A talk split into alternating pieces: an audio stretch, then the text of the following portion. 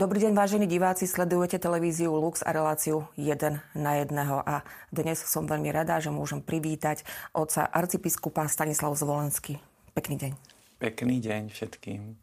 Otec arcibiskup, v homilii na Nový rok e, ste niekoľkokrát hovorili o nádeji. Prečo? Stráca sa nádej v našich životoch? Dá sa povedať, že sa aj stráca nádej, lebo viera, nádej a láska sú vlastne také duchovné skutočnosti, ktoré v nás kolíšu. Takže my potrebujeme aj obnovať aj vieru, aj lásku a teda samozrejme aj nádej a Dá sa povedať, že keby sme aj nezohľadnili len túto našu slabosť, tak k novému roku, tak ako si svedčí, aby sme hovorili o nádeji, lebo otvára sa nové obdobie a nádej je niečo, že nesieme v sebe duchovný postoj, že to budúce nám prinesie niečo dobré. Uh-huh. Myslíte si, že potrebujeme viac nádeje aj vzhľadom na to, čo sme vlastne prežili tie uplynulé roky, či už to bola pandémia, vojna na Ukrajine a vôbec celá situácia?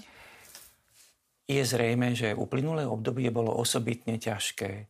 Preto, dá sa povedať, aj akoby celkom primerane aj nádej sa oslabila viacej ako v predošlých obdobiach. Takže o to viacej musíme v sebe tú nádej posilňovať. Lebo prežívame utrpenia, ktoré vždy boli nejaké utrpenia, ale tieto utrpenia sú osobitné. Uh-huh. Ako ju teda hľadať a kde ju nájsť? Nádej je Boží dar a teda v optike veriaceho človeka povieme, nádej je Boží dar z danosti, že sme stvorení na Boží obraz. Lebo Sveté písmo nádherne hovorí, že sme boli stvorení na Božiu podobu a na Boží obraz. Máme v sebe Božiu túžbu, Božiu istotu, že nás niečo presahuje. My povieme, niekto nás presahuje, Boh, ktorý je dobrý. Uvedomujeme si to viac alebo menej. Čiže ona tá nádej je akoby vložená do nás ako do Božieho stvorenia. Ale zároveň ju čerpáme potom ako Božie stvorenia, ktoré sú dotknuté hriechom, potrebujeme ju čerpať aj zvonka. A ďalším veľkým zdrojom je posolstvo svätého písma a predovšetkým Ježiš Kristus. Ako možno vy osobne hľadáte nádej? Predovšetkým v takom stíšení sa a uvedomení si Božej blízkosti. Isté nádejou sú aj mnohí dobrí ľudia, e, ktorých pozorujeme okolo seba a ktorí nám sprítomňujú tú Božiu dobrotu.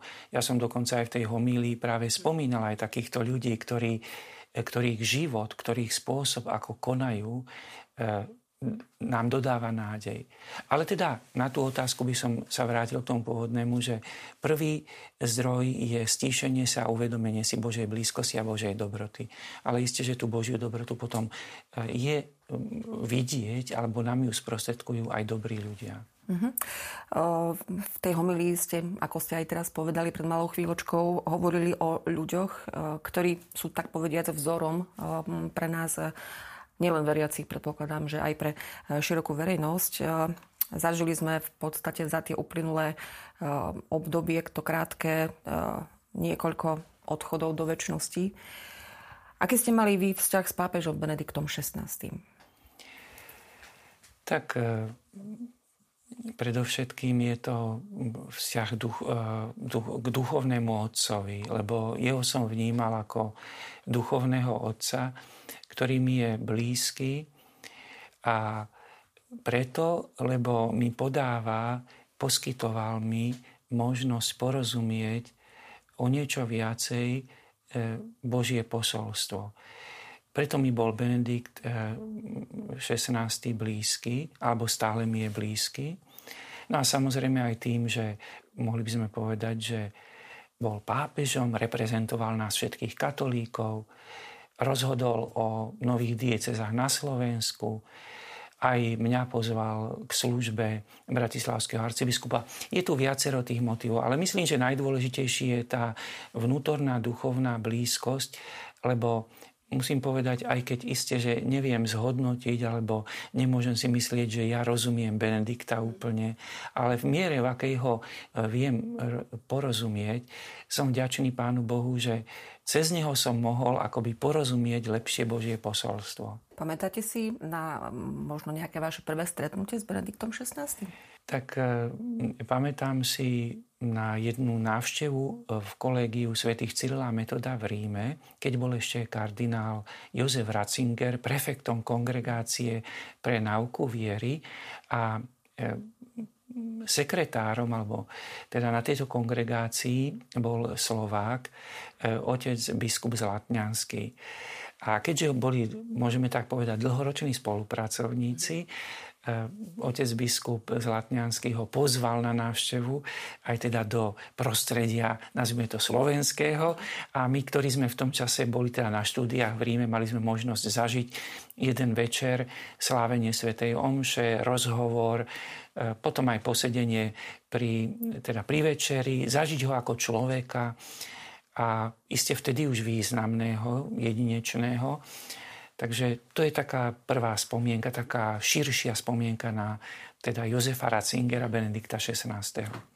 Um, častokrát sa v tých uplynulých dňoch v súvislosti teda s jeho umrtím um, spomínalo prirovnanie uh, Rottweiler. Bol skutočne takýto? Je to adekvátne prirovnanie? To je urážka, uh-huh.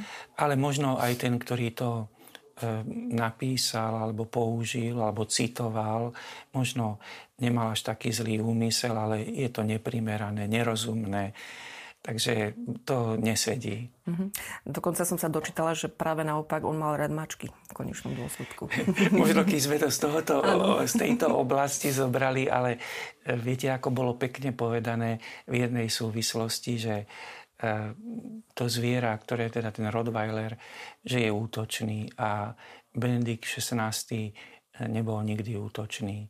On bol práve pevný v obrane pravdy a strážil tú pravdu veľmi starostlivo, ale útočný nebol. On bol veľmi práve že úctivý, i keď eh, je zrejme, že ak sa niekedy pravda povie a niekoho sa to dotkne, tá, to konštatovanie pravdy alebo konštatovanie určitého stanoviska môže niekto brať ako osobný útok. Ale to už by som si tak dovolil povedať, že to je troška taký ten e, problém osobný toho človeka, lebo niekto, keď konštatuje pravdu, to nie je, že to je jeho pravda. To je pravda, ktorú hovorí sväté písmo, alebo teda, ktorá je Božia pravda. Takže v tomto, v mm. každom prípade Benedikt XVI útočný nebol. Eh, skúsme sa možno ešte pozrieť eh, v súvislosti s Benediktom XVI. Eh, práve tá pravda, o ktorej ste hovorili, bola prekvapujúca práve vtedy, keď oznámil, že sa vzdáva funkcie pápeža. Ako ste to vy možno vtedy osobne prijali a vnímali? Tak ja som to nechcel veriť. Sa mi to zdalo, ak si to tak poviem, že akože nejaká novinárska hra, alebo že sa niekto tak zahráva s verejnou mienkou, ale teda, teda žiaľ, bola to pravda. A možno aj to slovičko žiaľ už teraz tak celkom nesedí, lebo vidíme, že e, nakoniec bolo to úžasné rozhodnutie pre dobro církvy. A pre mňa sa to potom premenilo, to jeho rozhodnutie, na svedectvo Benedikta XVI. o istote, že církev je Kristova a že církev, alebo že Kristus si církev tak poviem, nepustí z rúk, že je v jeho rukách a že teda nemusíme sa obávať. Um, predsa len poďme sa ešte obzrieť uh, koncom minulého roka uh, takisto do väčšnosti odišiel profesor uh, Krčmery a aj tu u nás v televízii Lux častokrát uh, spomínal inšalách v rukách pána. Ako sa spoliehať na pána tak ako on? tak on bol v tomto asi výnimočný. Môžeme povedať, že v jeho živote máme taký akoby osobitný príklad veriaceho muža, veriaceho človeka, a iste veľmi nadaného, a veľmi aktívneho, ale zároveň aj s tým nesmiernym talentom vnímania, že predsa len treba sa spoliehať na Božie ruky. Teda byť si vedomý toho, že som v Božích rukách. Samozrejme, že možno mu to aj dodávalo istú takú osobitnú odvahu, tak ako čo som počul svedectvá, že ako prekvapoval, ale e, keď to zjednoduším, myslím, že e, vďaka Bohu za jeho nádherné svedectvo aj tohoto postoja, že som v Božích rukách, môj život je v Božích rukách. Takže on, on je realizátorom alebo tohoto, to, čo my teraz ústami povieme, on to vo svojom živote uskutočňoval. Možno aj v kontexte toho, čo ste povedali, ako môžeme povzbudiť ľudí, ktorí neprechádzajú alebo prechádzajú neveľmi zložitým obdobím, smútkom, ako im môžeme povzbudiť, ako im dodať tú nádej, o ktorej sme hovorili je naozaj veľa situácií, ktoré môžu vytvoriť podmienky na poviem, odôvodnený veľký smútok. Nemusíme teraz rozprávať o mnohých utrpeniach, e, majú veľa podôb, ale odôvodnený veľký smútok. A je zrejmé, že tento, táto skutočnosť smútku v živote sa dá prekonať iba tým, keď človek si povie, idem a urobím niečo dobré pre iného jednoducho akoby prelomiť aj silou vôle ten vlastný smútok, ktorý je odôvodnený, ale ktorý ako taký, keby zostal, že by človek v tom smutku zostal, vlastne by si uškodil.